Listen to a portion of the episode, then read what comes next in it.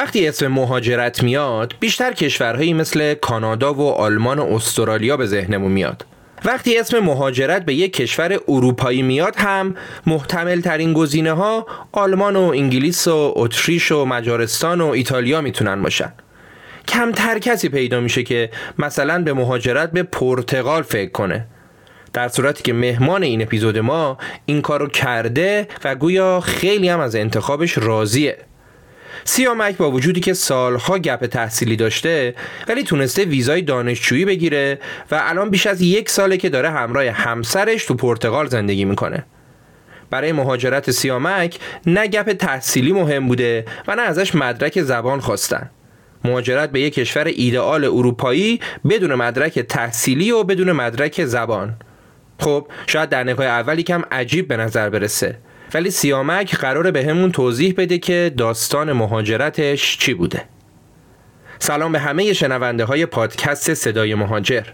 من امیر سودبخش هستم و شما به یازدهمین قسمت از پادکست صدای مهاجر گوش می‌کنید. در هر قسمت از این پادکست ما با کسایی که مهاجرت کردن صحبت می‌کنیم و دق دقیقه ها و مشکلاتشون رو بدون سانسور در اختیار شما شنونده های عزیز قرار میدیم. بیشتر از این منتظرتون نمی‌ذارم. با همدیگه بریم سراغ گپ و گفتی که من با سیامک از پرتغال داشتم.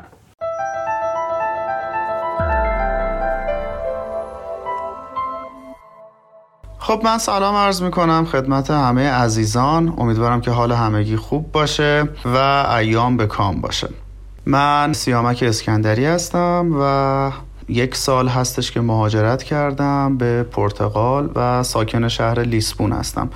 و اینجا دوره مستر مهندسی الکترونیک رو دارم میگذرونم. شرایطم اینجا در حال حاضر. به نسبت زمانی که حالا توی ایران بودم از یه جهاتی خیلی بهتره. و تصمیم گرفتم که با آقا امیر عزیز و دوستان عزیز در مورد شرایطم وضعیتم نحوه مهاجرتم صحبت بکنم و این اطلاعات مفید رو در اختیار همه عزیزان بذارم. سیامان جان خیلی ممنون که وقت تو در اختیار ما قرار دادید.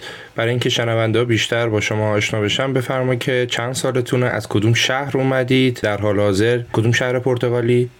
من 39 سالم هستش. خب من متولد گیساران هستم. یک شهر در جنوب ایران شهری که ابر مخزن نفتی خاور میانه است و یکی از بزرگترین ذخایر نفتی دنیا رو داره. به خاطر شرایط زندگی پدرم که کارمند شرکت نفت بودن خب من اونجا متولد شدم و بزرگ شدم. تا 17 سالگی اونجا بودم و بعدش دیگه ساکن تهران شدم و اونجا تحصیل کردم و کار کردم. در حال حاضرم که پرتغال هستم شهر لیسبون و فعلا ادامه حیات و زندگی رو در این شهر دارم پیگیری می‌کنم. بسیار عالی. من اینجا مجرد یا متأهل؟ من متأهل هستم و در واقع یک ازدواج ناموفق داشتم و برای بار دوم ازدواج کردم. بچه هم داری؟ خیر. اوکی. ازدواج دومتون هم ایران بوده دیگه یعنی پرتغال که نبوده. دقیقا ازدواج دوم ما یک هفته قبل از در واقع هم بود. یعنی من و دوست دخترم به اتفاق همه کارامون رو با هم دیگه انجام دادیم. ویزامون با هم دیگه اومد و ظرف یک هفته ما کل مراسم خواستگاری ازدواج و همه این چیزها رو با هم دیگه انجام دادیم و سوار هواپیما شدیم و پا شدیم اومدیم اینجا.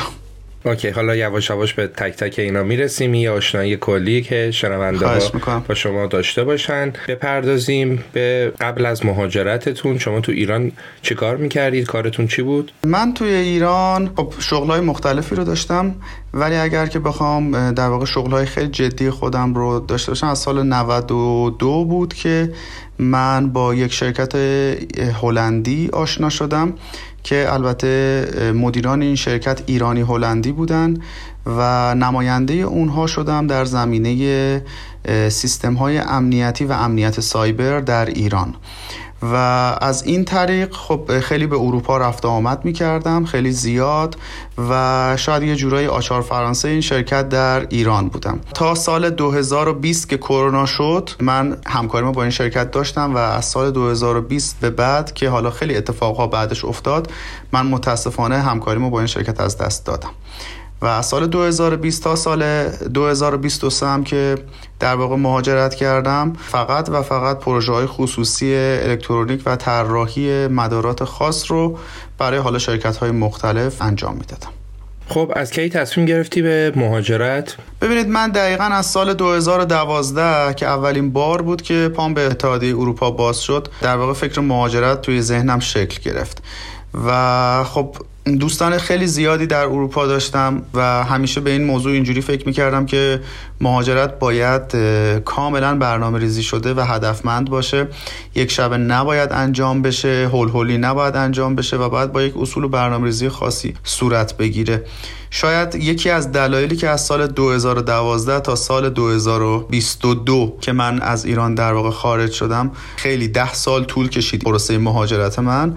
شاید یکی از مهمترین دلایلش عدم اطلاعات کافی بود سردرگمی های زیادی بود اطلاعات غلطی بود که گاهن به هم می رسید و چیزهایی بود که می دیدم و در عمل به شکل دیگری سفارت ها برخورد می کردند و خیلی مسائل دیگر که همه اینها دست به دست هم دادن که یه مقدار پروسه مهاجرت من طولانی بشه. یه مقدار از اون تجربه ناموفق تو میگی؟ یعنی برای کجاها اقدام کردی که نشد و حالا چرا نشد؟ ببینید من برای چهار تا دانشگاه اپلای کرده بودم. یه دانشگاه توی نروژ بود دانشگاهی به اسم دانشگاه NTNU که در واقع همه مدارک من رو پذیرفت خیلی هم اوکی و به یک باره اصلا من نمی‌دونم بنا به چه دلیلی و چه اتفاقی رخ داد.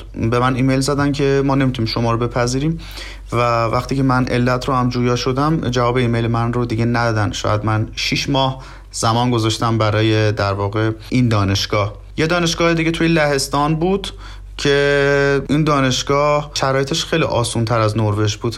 خب من مدارکم براشون فرستادم به من گفتم باید مدارکت رو ببری سفارت ما در ایران و لگال کنی. خب من بردم فکر می‌کنم نزدیک به 400 یورو هم هزینه لگال در واقع سفارت لهستان شد.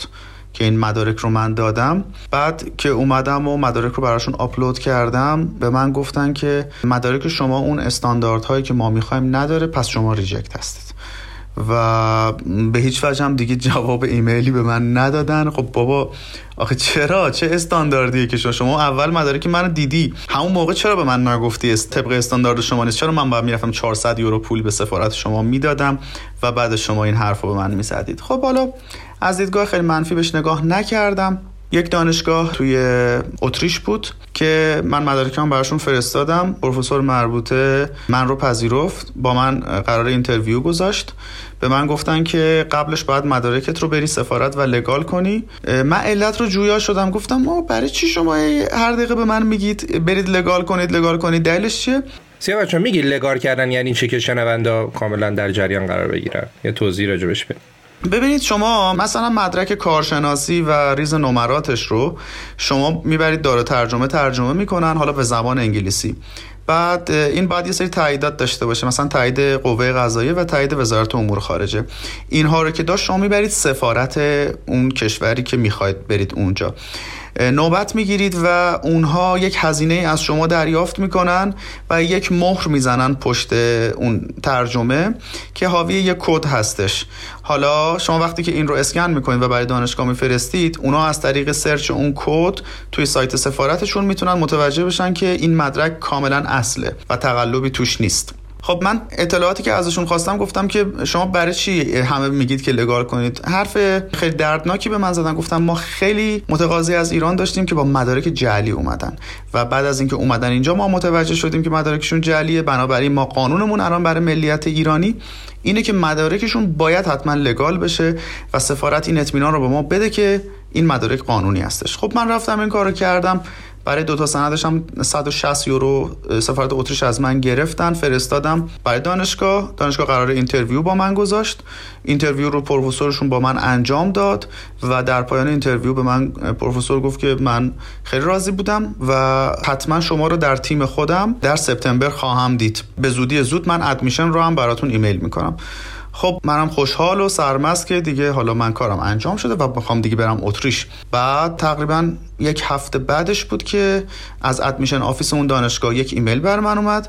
که شما به دلیل اینکه سنتون بالاست و gap تحصیلی دارید ریاست دانشگاه موافقت نکردن با پذیرش شما و ما برای شما بهترین ها رو آرزو می‌کنیم.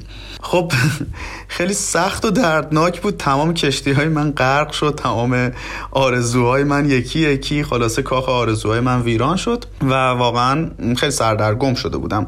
اینها تجربه بود تا که تا قبل از اینکه بخوام بیام پرتغال. قبل از همه اینها من یک شکست خیلی بد در مهاجرتم خورده بودم که اون البته مربوط شد به همسر اولم. به این صورت بود که ایشون پذیرش یک دانشگاه رو در آلمان گرفتن و سفارت آلمان هم قانونش اون موقع در اون زمان سال 2019 به این صورت بود که اول فرد مین میره اونجا و بعد از اینکه اقامتش تثبیت شد حالا فردی که همسرشه دوست پسرشه یا هر کس دیگه بهش پیوست میشه و میره اونجا. خب همسر من هم رفت اونجا و بعد از اینکه رفت اونجا کرونا شد مرزا بسته شد و یک تایم تقریبا نه ماهه بین ما فاصله افتاد و بعد از اون هم ایشون گفت که من دیگه نیازی به همسر ندارم اینجا و اصلا تمایلی ندارم شما بیاید اینجا. خب این هم یک شکست دیگه. و در مجموع همه این شکست ها دست به دست هم داد که شاید من یه جورایی خسته بشم. خسته بشم و دیگه برنامه مهاجرت رو برای همیشه کنسل کنم. اما اینطور نبود و من سراغ راه های دیگه رفتم. خب همینجا من یه سوال از شما بپرسم. شما یعنی با هیچ فرقی نمی‌کرد که کدوم کشور باشه؟ فقط می‌خواستی بری درسته؟ ببینید نه اینجوری هم نبود. خب برای من فرق داشت. چون من خواهرم ونکوور زندگی می‌کرد بارها به من گفته بود. واقعیت ماجرا این بود که من دوست نداشتم هر جایی برم و دوست نداشتم توی کشورهای خیلی گرون زندگی بکنم. از طرفی فاکتور آب و هوا برای من خیلی مهم بود. من اگر که در واقع کشورهای حاشیه خلیج فارس به ملیت ایرانی پاسپورت می‌دادند مطمئنا می‌رفتم اونجا و اونجا به زائقه آب و هوایی من بیشتر جور بود چون من آب و هوای گرم رو بیشتر دوست دارم. شاید یکی از مهمترین اهداف من این بود که من جایی برم که بتونم طی یک بازه زمانی خاصی پاسپورت اون رو در واقع به دست بیارم. به همین دلیل خیلی پیگیر مهاجرت قانونی بودم چون برام خیلی مهم بود این قضیه. هدف اصلی من از مهاجرت علاوه بر حالا آشنایی با ملیت های دیگه update کردن علم و دانشم زندگی در یک محیط جدید ولی در نهایت ختم بشه به گرفتن یک پاسپورت. یعنی اگه اون پاسپورت اون کشور رو بگیری دوباره برگردی ایران؟ نه. شاید اگر که لازم بشه بیام و برم ولی اگر هم که شرایط در کشورم جوری بشه که دیگه یک سری مشکلات و سختی ها وجود نداشته باشه چرا که نه؟ بالاخره ایران سرزمین مادری منه و لذت می‌برم از زندگی توی ایران. در کنار دوستانم در کنار خانوادم و فرهنگی که باهاش بزرگ شدم و مردمی که هم کلام و هم زبان و هم فرهنگ من هستن. خیلی عمالی یه ذره بریم جلوتر. اوزا رسید به سال تقریبا 2021-2022 که ما یه سیامکی رو داریم که سنش رفته بالا و اون ایراد گپ تحصیلی هم بهش وارد اقدام می‌کنه برای پرتغال. درسته؟ بله. خب اصلا آشنایی من با پرتغال از اینجا شروع شد که یک دوستی من داشتم که پرتغال زندگی می‌کرد. خیلی عکس و استوری میذاشت. یادم میاد که اولین باری که تصمیم گرفتم که به پرتغال فکر کنم یک هفته تمام زمان گذاشتم و شروع کردم عکس ها فیلم ها چیزای مختلف پرتغال رو توی یوتیوب سرچ کردن. ببینم اصلا این کشور کجاست؟ این کشور از دید من این کشور گمنام بود. من این همه سفر به اروپا داشتم. حتی یک بار هم پرتغال نرفته بودم. شروع کردم به سرچ کردن در مورد دانشگاه پرتغال. و هدفم هم فقط و فقط پایتخت بود. به خاطر اینکه خب می‌دونستم که توی هر پایتخت یک سری امکانات هست که توی شهرهای دیگه نیست. حالا فرق نمی‌کنه این کشور جهان سوم باشه یا جهان اول. خب با یک دانشگاه اونجا آشنا شدم بهشون ایمیل زدم خیلی با روی گشاده و باز در واقع من رو پذیرفتن. search کردم دیدم این دانشگاه کلا field engineering ش خیلی کامله. از اونجا که همسرم هم یعنی دوست دخترم همسر حال حاضرم دوست دخترم هم رشته مهندسی صنایع خونده بود. حالا جالبتر این که دوست دختر من 11 سال gap تحصیلی داشت. gap تحصیلیشون از من خیلی بیشتر بود. من 9 سال gap تحصیلی داشتم. جفت اون مدارکمون ترجمه کردیم و برای دانشگاه فرستادیم. دانشگاه مدارک ما رو بررسی کرد و گفت که شما واجد شرایط هستید. در این بازه زمانی apply کنید. خب ما در اون بازه زمانی apply کردیم. خیلی دوست دختر من راضی نبود به خاطر اینکه شهریه دانشگاه یه ذره زیاد بود. ترمی 3500 یورو بود که ما دوتامون با هم دیگه باید ترمی 7000 یورو می‌دادیم. و حتی admission دانشگاه تماس تلفنی باش گرفت و گفت که شما شرایطت خوبه نمراتت خیلی خوبه. ما خیلی کاری به gap تحصیلی شما نداریم. و این پروفسور مربوطه است که باید بر اساس نمره های شما در واقع شما رو پذیرش کنه. و ایشون قبول کرد هر دو اپلای کردیم. فکر می‌کنم نزدیک به چهل روز بعدش ایمیلش اومد که جواب اومده. و من جواب رو چک کردم دیدم که هر جفتمون ادمیتد شدیم و همه چیز خیلی خوب پیش رفته. خب نامه های پذیرش رو برای ما فرستادند و ما خانه اول رو تازه رد کردیم. دقیقا یادمه که خرداد ماه پارسال یعنی دقیقا در همین time بود در همین time بود که ما نامه پذیرشمون اومد و گفتم خب مشکلی نیست دیگه الان ما بریم و وقت سفارتمون رو بگیریم. و وقتی من وارد سایت سفارت پرتغال شدم متوجه شدم که تمام وقتها بسته است و هیچ وقتی باز نیست. به هر دری زدم گفتم خب شاید مثلا فردا پس فردا دو هفته دیگه سه هفته دیگه نه اصلا هیچ خبری نبود و وقتها کاملا بسته بود. خب پا شدم رفتم سفارت پرتغال گفتم که من نامه پذیرش دارم و باید برم. درسم رو باید توی سپتامبر شروع کنم. اونها به من گفتن که شما باید سایت سفارت رو چک کنیم ما سرمون خیلی شلوغه. هر وقت که این سایت باز شد ما می‌تونیم به شما در واقع appointment بدیم که پاشید بیاید اینجا و مدارکتون رو به ما بدید. که اون سایت هیچ وقتم باز نشد.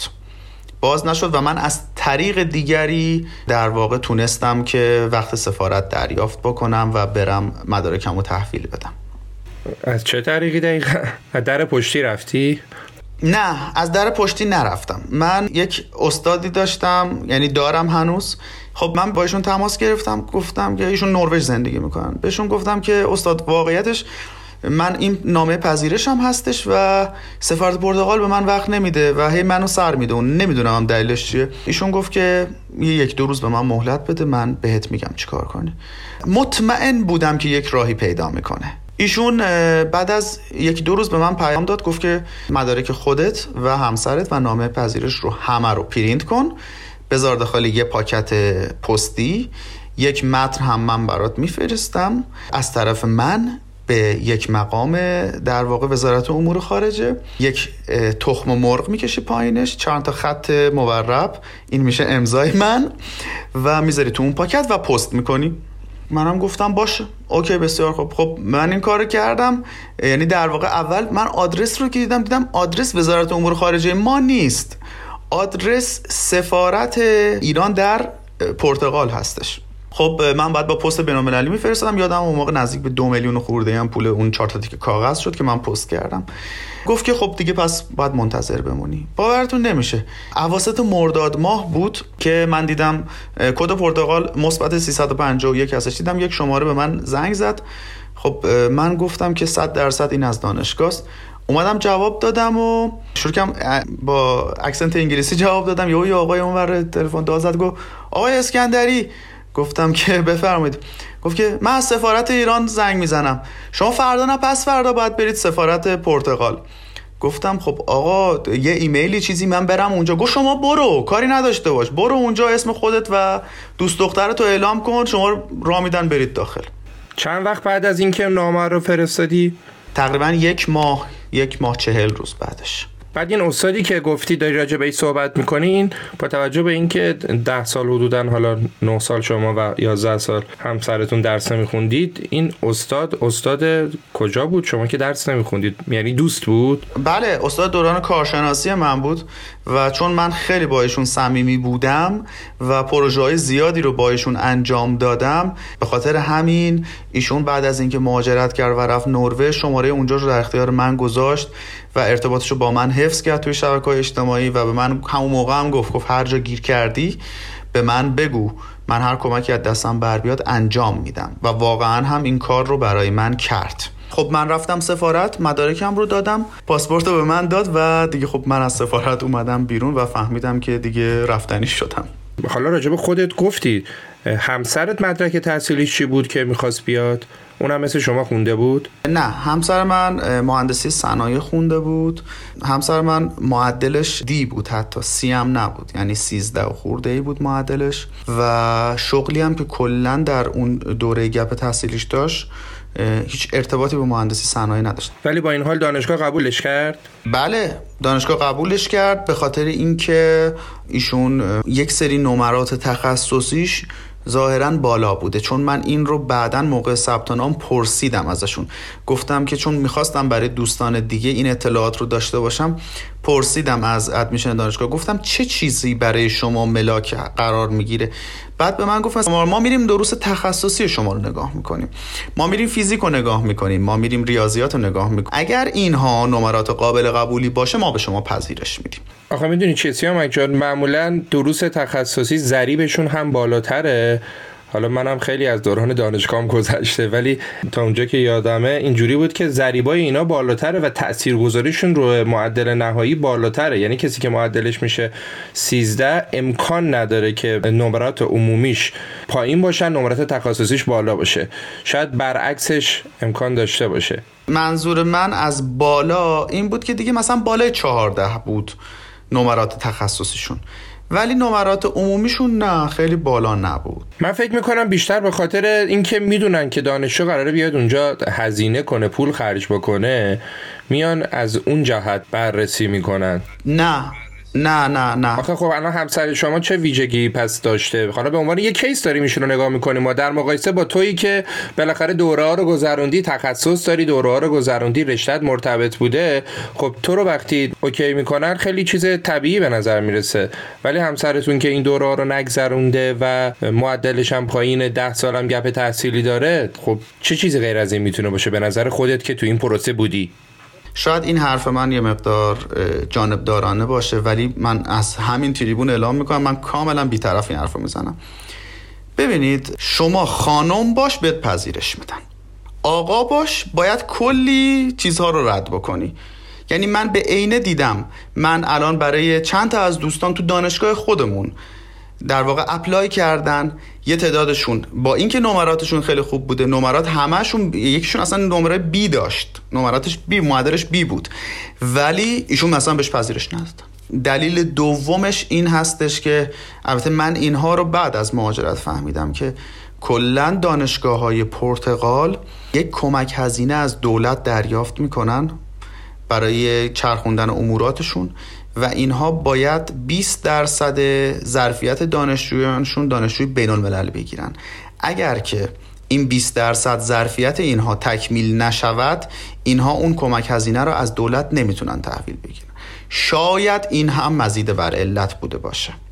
خیلی عالی. من دو تا مورد دیگه هم می‌خوام بپرسم بعد حالا بریم جلوتر. یکی زبان شما و همسرتون به چه صورت بود؟ من مدرک آیلز داشتم. سطح زبانم هم بد نبود کلا یعنی راحت می‌تونستم صحبت کنم. من native نبودم ولی می‌تونستم در حد intermediate خیلی خوب می‌تونستم صحبت بکنم منظورمو برسونم و منظور رو بفهمم. ولی همسر من از من خیلی زبانش بهتر بود. با اینکه مدرک زبان نداشت ایشون بسیار سطح زبانش از من بالاتر بود و تا حد زیادی می‌تونم بگم ایشون اصلا نیتیو اسپیکر بودن. پس شما برای رفتنتون نیاز به مدرک زبان نداشتید؟ نه نه سفارت از ما مدرک زبان خواست. با اینکه من مدرک آیلس هم, هم گذاشته بودم روی در واقع پروندم ولی اون رو به من پس دادن. و هم دانشگاه هم در واقع سفارت هیچ کدام فقط با ما صحبت کردن. با ما صحبت کردن به زبان انگلیسی و خب من فکر می‌کنم که ما تونستیم انتظارات اونها رو از سطح زبان برآورده کنیم. سال دومم از شما اینه که حساب بانکی شما فکر می‌کنم خیلی اوکی بوده که سفارت شما رو پذیرفته با وجودی که حالا جفتتونم با هم می‌خواستید برید. درسته؟ ببینید حساب بانکی من خب اون موقع یورو هلوش سی و دو سه هزار تومن بود و طبیعتا ما باید معادل یازده هزار یورو که هزینه یک سال زندگی در پرتغال هست رو ما باید توی حسابمون می داشتیم خب ما چون شهریه ترم اول رو هم واریز کرده بودیم فیش پرداخت اون شهریه رو هم زمینه مدارک کرده بودیم. من در اون زمان نزدیک به 600 میلیون تومن. پول توی حسابم بود و تمکن مالی داشتم و همسرم هم یه چیزی نزدیک به 400 میلیون تومن. خب این پول هم پولی نبود که یه شبه بخواد بیاد داخل حساب. داخل حساب بود. حالا مثلا یه ذره کم می‌شد یه ذره زیاد می‌شد ولی بیسیکش همون بود. بعد جز مدارکی که بعد ارائه می کردی تمکن مالی هم بود؟ صد درصد بله. جز مدارک در واقع لازم و ضروری بود. بعد حداقلی تعیین کرده بودن که حداقل باید ان ریال تو حسابتون باشه یا نه؟ به هیچ وجه در هیچ کجای سایت سفارت و دانشگاه همچین چیزی قید نشده بود. من یادمه که خودم رفتم سرچ کردم توی سایت اداره مهاجرت پرتغال که ببینم که در واقع این میزان باید چقدر باشه. و اونجا با اون رقم 11 هزار یورو من مواجه شدم که اون رو من در واقع برگردوندم به یورو روز آزاد در بازار و به نتیجه رسیدم که باید بالای 350 60 میلیون تومان پول تو حساب ما باشه که اینها خیالشون راحت باشه. ما توی هزینه یومیمون اونجا نمیمونیم. خب بعد اونجا الان آب و هوا به چه صورت شما که دنبال آب و هوای گرم سیر بودی؟ اوکیه؟ آب و هوای پرتغال به شدت عالی و در واقع معتدل هستش. حداقل دما دیگه در سردترین حالت میشه 10 درجه و حد اکثر دما میشه 32 درجه. این کشور بی‌نظیر از نظر آب و هوا. این کشور فوق کشور زیبایی هست. کوه، دریا و اقیانوس مرز بسیار زیادی با اقیانوس اطلس داره و سواحل بسیار زیبا. کلا جمعیت پرتغال 10 میلیون نفره. از این 10 میلیون نفر نزدیک به 850 الی 900 نفر ایرانی. در این کشور مقیم هستن و زندگی می‌کنن. کشوریه که به هیچ وجه پناهنده نمی‌گیره و جزء کمیساری عالی پناهندگان سازمان ملل نیست. فقط مهاجر قانونی می‌گیره. از این 900 نفر ایرانی هم که اونجا هستن شاید 100 150 نفرش دانشجو باشن. الباقیشون همه در واقع سرمایه گذارهایی هستن که یا اونجا ملک خریدن یا ویلا خریدن. یا کارخونه دارن اونجا می‌زنن. به این دلیل که به شدت پرتغال کشور ارزونیه.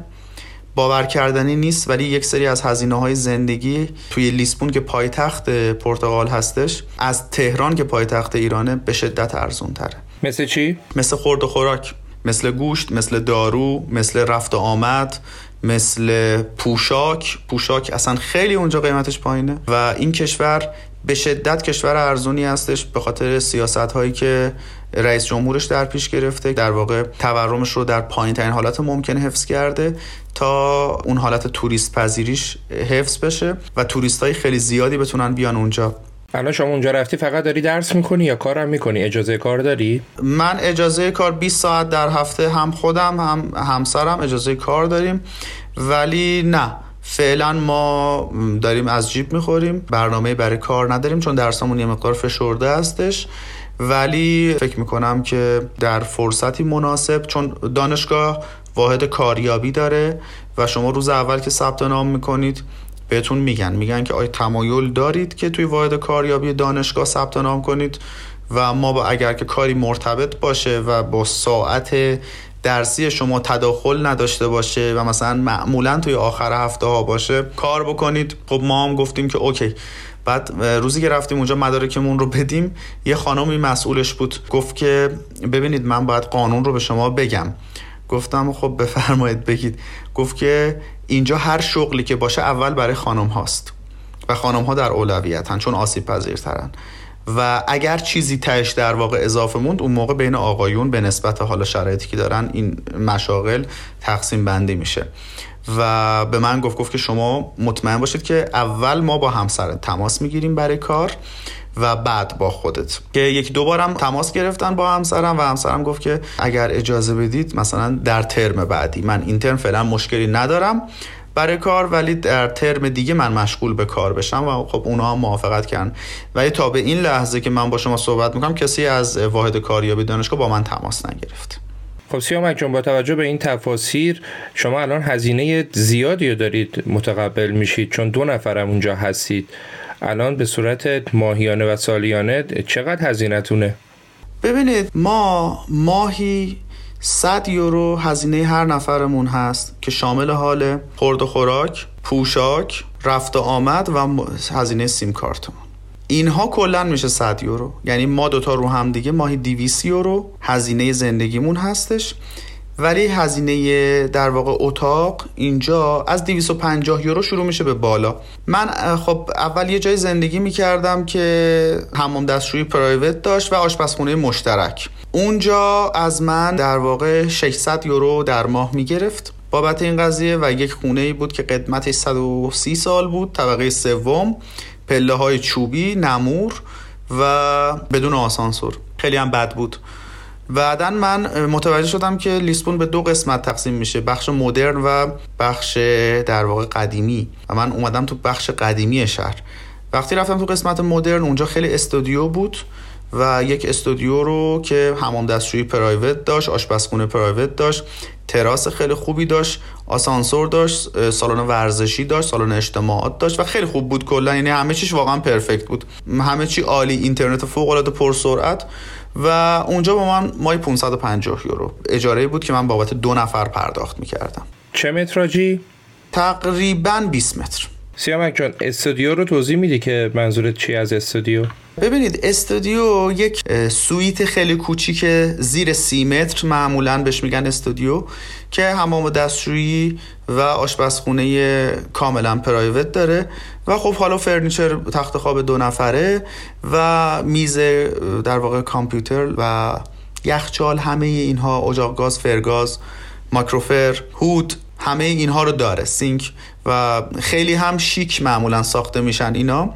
خیلی تر تمیز خیلی شیک هستن و امکانات خیلی خوبی دارن. معمولا به اسم استودیو توی حالا اروپا شناخته میشه اینجور خونه ها و خیلی هم متقاضی داره و متاسفانه یه مقدارم کمیابه. باید خیلی خوش شانس باشی که بتونی یک استودیو رو داشته باشی. معمولا اجاره توی پرتغال شما از یک هفته می‌تونی اجاره بکنید تا سه ماه. کسی با شما قرارداد یک ساله نمیبنده. اونجا خیلی کم پیش میاد که یک ساله کسی قرارداد ببنده. معمولا دیگه حد اکثر 6 ماهه میبندن. من این قرارداد استودیو رو 6 ماهه بستم که دیگه خیالم راحت باشه چون اینجا خونه خیلی سخت پیدا میشه. با این تضمین که در واقع اون شرکتی که خونه رو به من اجاره داد گفت که من سه ماه قبل از موعد اجاره مجدد بهت ایمیل می‌زنم. میگم می‌خوای بمونی یا نه؟ اگر که بخوای بمونی من این رو برای شش ماه دیگه با تمدید می‌کنم. در غیر این صورت من اگر جوابی از ایمیلت نگیرم این رو اجاره میدم و تو سر شش ماه باید بلند شی و فکر خونه باشی. و من اینها رو واقعا نمی‌دونستم. شاید خیلی از دوستان هم ندونن ولی اینجا باید مرتب به فکر خونه باشی و سعی کنی که بالاترین مدت قرارداد رو ببندی. در غیر این صورت خیلی اذیت می‌کنن و خیلی جاها اصلا ایمیل نمی‌زنن. یعنی شما فرض بر این بذارید که یک قرارداد سه ماهه دارید خب با خودتون میگید که خب من سه ماه میمونم بعد سه ماه هم یارو به من میگه که آیا می‌خوای بمونی یا نه؟ در صورتی که اصلا اینجوری نیست. یعنی اون طرف روزی که با تو قرارداد رو سه ماه میبنده دو هفته بعدش برای سه ماه دومش یک نفر رو پیدا می‌کنه و یک قرارداد دیگه با اون میبنده و دپازیت ازش دریافت می‌کنه. لذا دوستان باید حتما این قضیه رو مد نظر داشته باشن که به شدت این قضیه مهمه و توی پرتغال خونه واقعا کم پیدا میشه. سیامک جو معمولا تو کشورهای اروپایی قانون از مستجر خیلی حمایت می‌کنه و همینجوری مالک نمی‌تونه مستجر رو بلند کنه. یعنی میگه تو پرتغال این شکلی نیست. شما یه, یه قرارداد سه داشته باشید صابخونه می‌تونه برای سه ماه دوم با یکی دیگه ببنده و خیلی راحت شما رو بلند کنه. دقیقا همین جوره و اگر که مثلا 600 یورو اجاره بخواید بدید میشه روزی 20 یورو. میشه روزی 20 یورو. توی قرارداد شما قید می‌کنه که اگر از مدت قراردادت بخوای یک روز اضافه تر بمونی روزی 50 یورو باید خسارت به من بدی. و می‌گیرن هم. این پول رو من دیدم. یعنی من برای خونه قبلی چون تا این استودیو آماده بشه دقیقا 24 ساعت من اختلاف داشتم و نمی‌خواستم برم هتل با اون همه وسیله. از در واقع صاحب ملک فقط من 24 ساعت مهلت خواستم و بابت 24 ساعت 50 یورو از من پول گرفت. سیامک جان میشه به ما بگی که اونجا حداقل حقوق کارگر چقدر در ماهه با توجه به اینکه الان من متوجه شدم که باید تقریبا 500 یورو بابت یه استودیو بخواد کرایه بده یه نفر اونجا حداقل حقوق کارگر چقدره؟ حداقل حقوق کارگر اونجا 800 یورو هستش. 800 یورو هستش و حقوق هم به صورت ماهیانه پرداخت میشه و هفتگی نیست. بعد حقوق به صورت اوریج چقدره؟ یعنی این حداقل رو خیلی ها دارن می‌گیرن یا نه؟ دیگه مثلا میگه حداقل 800 ولی دیگه یه مقدار کسی اونجا سابقه داشته باشه می‌تونه مثلا هزار هزار خود نه اکثرا کسایی که سابقه دارن و کسایی که ببین این برای کارگر صفر صفر صفر که بخواد حالا چه می‌دونم یه سری وسیله رو جابجا جا بکنه. این برای اونه. ولی کسایی که تخصص دارن یا کسایی که تحصیلات دارن هیچ کدوم زیر 2500 تا 3000 تا حقوق نمی‌گیرن اونجا. اوکی یه مقدارم می‌خوایم برسیم به اون 100 یورویی که شما راجبش صحبت کردید هزینه های ماهیانه. من دو سه تا سمپل میگم به شما اگه قیمتشو دارید بگید. مثلا هزینه یک کیلو گوشت اونجا چقدره؟ ببینید من گوشت رو از فروشگاه های پاکستانی می‌گیرم که گوشت حلال میدن و اینا به خاطر اینکه گوشش خیلی بهتره. یک کیلو گوشت گوساله درجه یک من اونجا می‌گیرم چهار یورو. چهار یورو.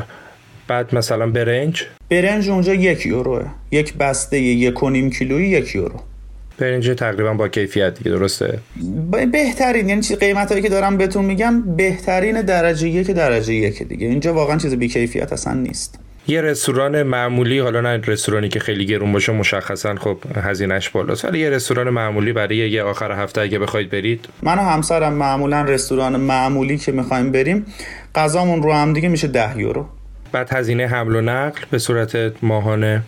هزینه حمل و نقل یه کارت ما داریم که با این کارت شما می‌تونید به کل قسمت های استان لیسبون که اهم از اتوبوس، قطار، تراموا، کشتی و مترو هستش با شارژ ماهی 40 یورو. اگر شما زیر 20 دانشجو باشید و زیر 23 سال باشید با شارژ ماهی 20 یورو. ولی اگر دانشجو باشید و حالا بالای کلا بالای 23 سال باید 40 یورو پرداخت بکنه. حالا چه دانشجو باشید چه اومد اینجا کار کنی چه هر کس دیگه ای ولی با اون کارت شما اصلا معطلی نداری و همیشه می‌تونی راحت جابجا جا بشی. نامحدود می‌تونی استفاده کنی؟ هر چقدر که در روز بخوای. خیلی هم عالی. پس یه 40 یورو اونجا ماهی یه بارم بخواید برید بیرون 50 یورو بعد اون 50 یورو بعدی هم میشه همون هزینه های روتین و تقریبا فکر کنم با همون 200 یورو برای دو نفر بتونه کاور بکنه هزینه ها رو دیگه. درست. به راحتی ببینید اگر کسی بخواد economic زندگی بکنه. قیمت ها باور کردنی نیست. تازه من توی پایتخت دارم زندگی می‌کنم و پایتخت خیلی گرونتر از شهرهای دیگه است. من یک دوست پرتغالی دارم که خیلی هم با هم صمیمی هستیم. بهش می‌گفتم واقعا قیمت ها توی پرتغال خیلی عجیبه آدم احساس نمی‌کنه تو اروپا داره زندگی می‌کنه. ایشون به من گفت که شما باید قبل از کرونا و جنگ اوکراین می اومدی اینجا تا میفهمیدی ارزونی چیه. الان تازه ما تورم بهمون خورده و قیمت هامون یه ذره رفته بالا. سیامک جان ما می‌دونیم که شما توی لینکدین داری به خیلیا کمک می‌کنی و سعی می‌کنی که راهنماییشون بکنی راجع به مهاجرت به پرتغال و حالا احیانا اگه سوالی داشته باشن. یه مقدار راجع به این موضوع به ما توضیح بده که آیا اونجا راه خاصی وجود داره کار خاصی باید انجام شه فوت کوزگری داره به چه صورت کاری که داری انجام میدی؟ ببینید من به یه چیزای خیلی علاقه دارم. اینکه در واقع سر در بیارم از الگوریتم ویزا دادن اروپایی ها اینکه چه مواردی رو مد نظر می‌گیرن که در واقع فرد ویزا میشه. برای این مطلب من ساعتها و روزها شاید ماهها زمان گذاشتم و شروع کردم سایت های اداره مهاجرت در واقع کشورهای مختلف رو مطالعه کردم. ببینم که دقیقا چه مطالبی اونجا قید شده چه قوانینی وضع شده قوانین بروز بروز نیست چه چیزهای احتیاج هست. در مورد پرتغال یک فوت کوزگری بیشتر وجود نداره. ببینید یک فیلتر خیلی سخته که شما اگه ازش رد بشید وارد پرتغال میشید. اما شما می‌تونید پلی باشید برای انتقال خیلی از افراد به پرتغال. به چه صورت؟ به این صورت که ببینید یک اداره ای در پرتغال هست که در واقع این اداره تمام تصمیم گیری ها در مورد مهاجرت و صدور ویزا و هر آن چیز که مربوط به امور خارجی ها باشه در اون اداره است. اون اداره سایتی داره که متاسفانه از خارج از پرتغال هیچ کس بهش دسترسی نداره. نمی‌دونم چرا. فقط شما زمانی که فرد بفهمه location ت یعنی اون هوش مصنوعی بفهمه location ت توی پرتغال هستش دسترسی به اون سایت بهت میده. و به زبان پرتغالی هم هست در واقع زبانش تغییر نمی‌کنه به انگلیسی. و من مجبور بودم پاراگراف به پاراگراف copy paste کنم ببینم که این دقیقا چی گفته و چه چیزایی خواسته. در نهایت فوت کوزگری در مورد ویزای دانشجویی رو به راحتی فهمیدم.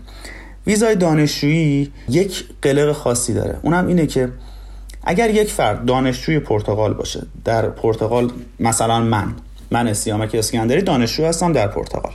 دوستی چه می‌دونم فامیلی کسی می‌خواد بیاد اینجا درس بخونه.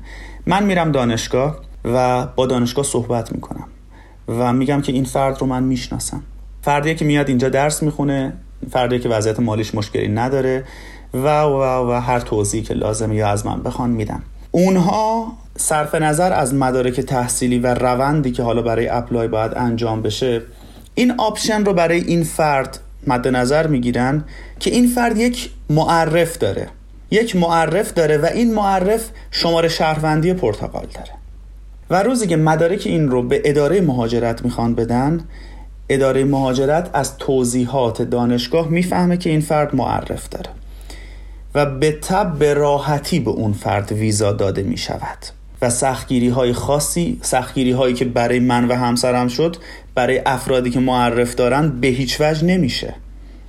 وقت سفارتی که به ما داده نمی‌شد به افرادی که معرف دارن به راحتی داده میشه. و اینها نکاتیه که من تا قبل از حضورم به پرتغال اصلا نمی‌دونستم. اصلا نمی‌دونستم و تازه فهمیدم که چرا تعداد ایرانی ها اینجا کمه و خیلی از ایرانی ها تمایلی ندارن که همسایه ها و دوستا و رفقاشون هم با خودشون بیارن اینجا. بنا به چه دلیل؟ چون من رفتم و این رو پرسیدم. گفتم خب حالا فرض رو بر این بذارید که من میشم معرف یکی از دوستانم. این دوست من بیاد اینجا اگه درسشو نخونه یا شهریهش رو پرداخت نکنه یا هر چیز دیگری این معرف بودن من چه تأثیری داره؟ و اونها به من گفتن که این برای شما یک point منفی مد نظر گرفته میشه. و فردا روزی که شما می‌خوای اقامتت رو تمدید بکنی یا می‌خوای درخواست پاسپورت بدی این توی سوابق شما میماند. و بعدها برای شما دردسرهای بزرگی ایجاد میشه. لذا خیلی ها اینجا اصلا سمت این داستان ها نمیرن. ولی با این حال شما تا الان ما می‌دونیم که چندین چند نفر رو معرفی کردی و معرفشون شدی. درسته؟ بله کاملا درسته. ولی من معرف کسانی شدم که صد درصد میشناسمشون. مثلا من یکی از دوستانم که 33 سال با هم دوستیم رو معرفش شدم. کسانی که می‌دونم می‌خوان بیان درس بخونن. سیامک با توجه به اینکه تقریبا یه ده سالی شما داشتی ترای می‌کردی و کشورهای مختلف هم ترای کردی و در نهایت با آنچه که می‌خواستی رسیدی اگه الان برگردی به 7 ده سال پیش چیکار می‌کنی که مهاجرتتو بخوای سریعتر کارش انجام بدی سریعتر اتفاق بیفته؟ من اگر که الان برمیگشتم به 7 سال پیش بدون برو برگرد پرتغال رو انتخاب می‌کردم و میومدم پرتغال. به خاطر که هم کشور ارزونیه هم کشور خلوتیه ترافیک نداره همه جا تمیزه هم بسیار مردم مهربانی داره. پرتغالی ها فوق العاده فوق العاده فوق العاده مهمان دوستن. خیلی رابطه صمیمی دارن با خارجی ها اصلا نجات پرست نیستن. خیلی ارتباط خوب برقرار می‌کنن. مثل نروژیا و سوئدیا نگاه از بالا ندارن. مثل هلندی ها خیلی دوگم و بسته نیستن مثل آلمانیا نجات پرست نیستن. به شدت با خارجی ها خوب هستن. شما اصلا باورتون نمیشه. این دوست پرتغالی من روزی که ما می‌خواستیم بریم شهروند پرتغال بشیم بعد اول می‌رفتیم توی شهرداری و اونجا مدارکمون رو تحویل می‌دادیم. اگر یک معرف پرتغالی ما میداشتیم مجانی به ما شماره شهروندی می‌دادن. در غیر این صورت نفری 300 یورو باید ما پرداخت می‌کردیم. این بنده خدا کار و زندگیش زد. یک روز رو مرخصی گرفت. خودش تلفنی چون به زبان پرتغالی بود خودش تلفنی نوبت گرفت برای ما. همراهمون اومد و وقتی هم که خواستیم یه کافی بگیریم که با هم بخوریم هر کاری کردیم گفت نه من باید پول کافیمو خودم حساب بکنم. دلیل نداره شما دانشجو هستی اینجا. برای چی من باید خودم رو مهمان تو بکنم؟ اومد و کار ما رو انجام داد. در صورتی که من خیلی کم این رو شنیدم در افسانقات اروپا که طبعی اونجا این کارها رو برای خارجی ها انجام بدن. از این بابتاش خیلی خوبه. آب و هوای بسیار عالی داره. آب و هوای فوق العاده جذابی برای من داره که سرماگریزم خیلی بدم میاد از سرماهای طولانی. اینجا آب و هوای خیلی معتدلی داره و فوق العاده اینجا ارزونه. من بی خود و بی جهت 7 سال از عمرم رو صرف کشورهای دیگه کردم. مقصد من از همون روز اول باید اینجا می بود خیلی عمالی چیزی هست که خودت بخوای بگی ما ازت نپرسیده باشیم؟ من کلا یک هدفی دارم در زندگیم. اگر که می‌بینید من در لینکدین خیلی فعال هستم. در روز شاید 50 تا بین 50 تا 100 تا دایرکت دارم و با حوصله میشینم جواب همه رو میدم به همه کمک می‌کنم. خیلی ها از من می‌پرسن چرا؟ برای چی؟ خب دو دلیل من دارم. دلیل اول اینکه هر کس یک وظیفه ای داره یک دینی داره به کشور و هموطناش. شاید این فرصت برای من به وجود اومده که وظیفه خودم و دین خودم رو به هموطنام اینجوری ادا بکنم. این اطلاعات چیزی نیست که من بخوام ازش پول در بیارم. این رو کاملا صادقانه در اختیار اونها می‌ذارم و اونها خودشون تلاش می‌کنن که بخوان بیان اینجا یا حالا هر جای دیگه اروپا. و در واقع من کار خاصی براشون نمی‌کنم. این یکی از مهمترین دلایلش این بود و دلیل دومش این که به شدت من معتقدم که یا مهاجرت نباید صورت بگیره یا اگر می‌خواد صورت بگیره باید کاملا قانونی باشه. من به عنوان یک شهروند باید احساس مسئولیت بکنم باید سعی بکنم که حقایق رو بگم باید سعی کنم که در واقع روشنگری بکنم و اطلاعات درست بدم که افراد ترجیحشون به مهاجرت قانونی باشه. سیامک جان ممنون. مرسی. ممنون که زمانتو در اختیار ما قرار دادی و امیدواریم که هر چه زودتر بتونیم توی ایران یا هر جای دیگه به هم دیگر رو ببینیم. انشالله منم خیلی خوشحال شدم. قطعا برای من سعادت بسیار بزرگی است که از نزدیک با شما ملاقات داشته باشم و هم صحبت بشم. امیدوارم که این مصاحبه مسمر ثمر واقع بشه. برای خیلی از عزیزان در هر صورت من همچنان در پایگاه خودم در لینکدین در خدمت همه عزیزان هستم و هر کمکی که از دستم بر بیاد خالصانه صادقانه و کاملا رایگان در اختیار همه عزیزان می‌ذارم. امیدوارم که شما هم در انجام این کاری که به نظر من کار بسیار بزرگی هست و به شدت باعث آگاهی سازی از جانب شماست. موفق باشید و روزی بشه که ما در خیلی از زمینه های دیگر هم بتونیم با همدیگه همکاری داشته باشیم. به امید خدا دم شما گرم ممنون خدا نگهدار. خواهش می‌کنم خدا نگهدار شب بخیر.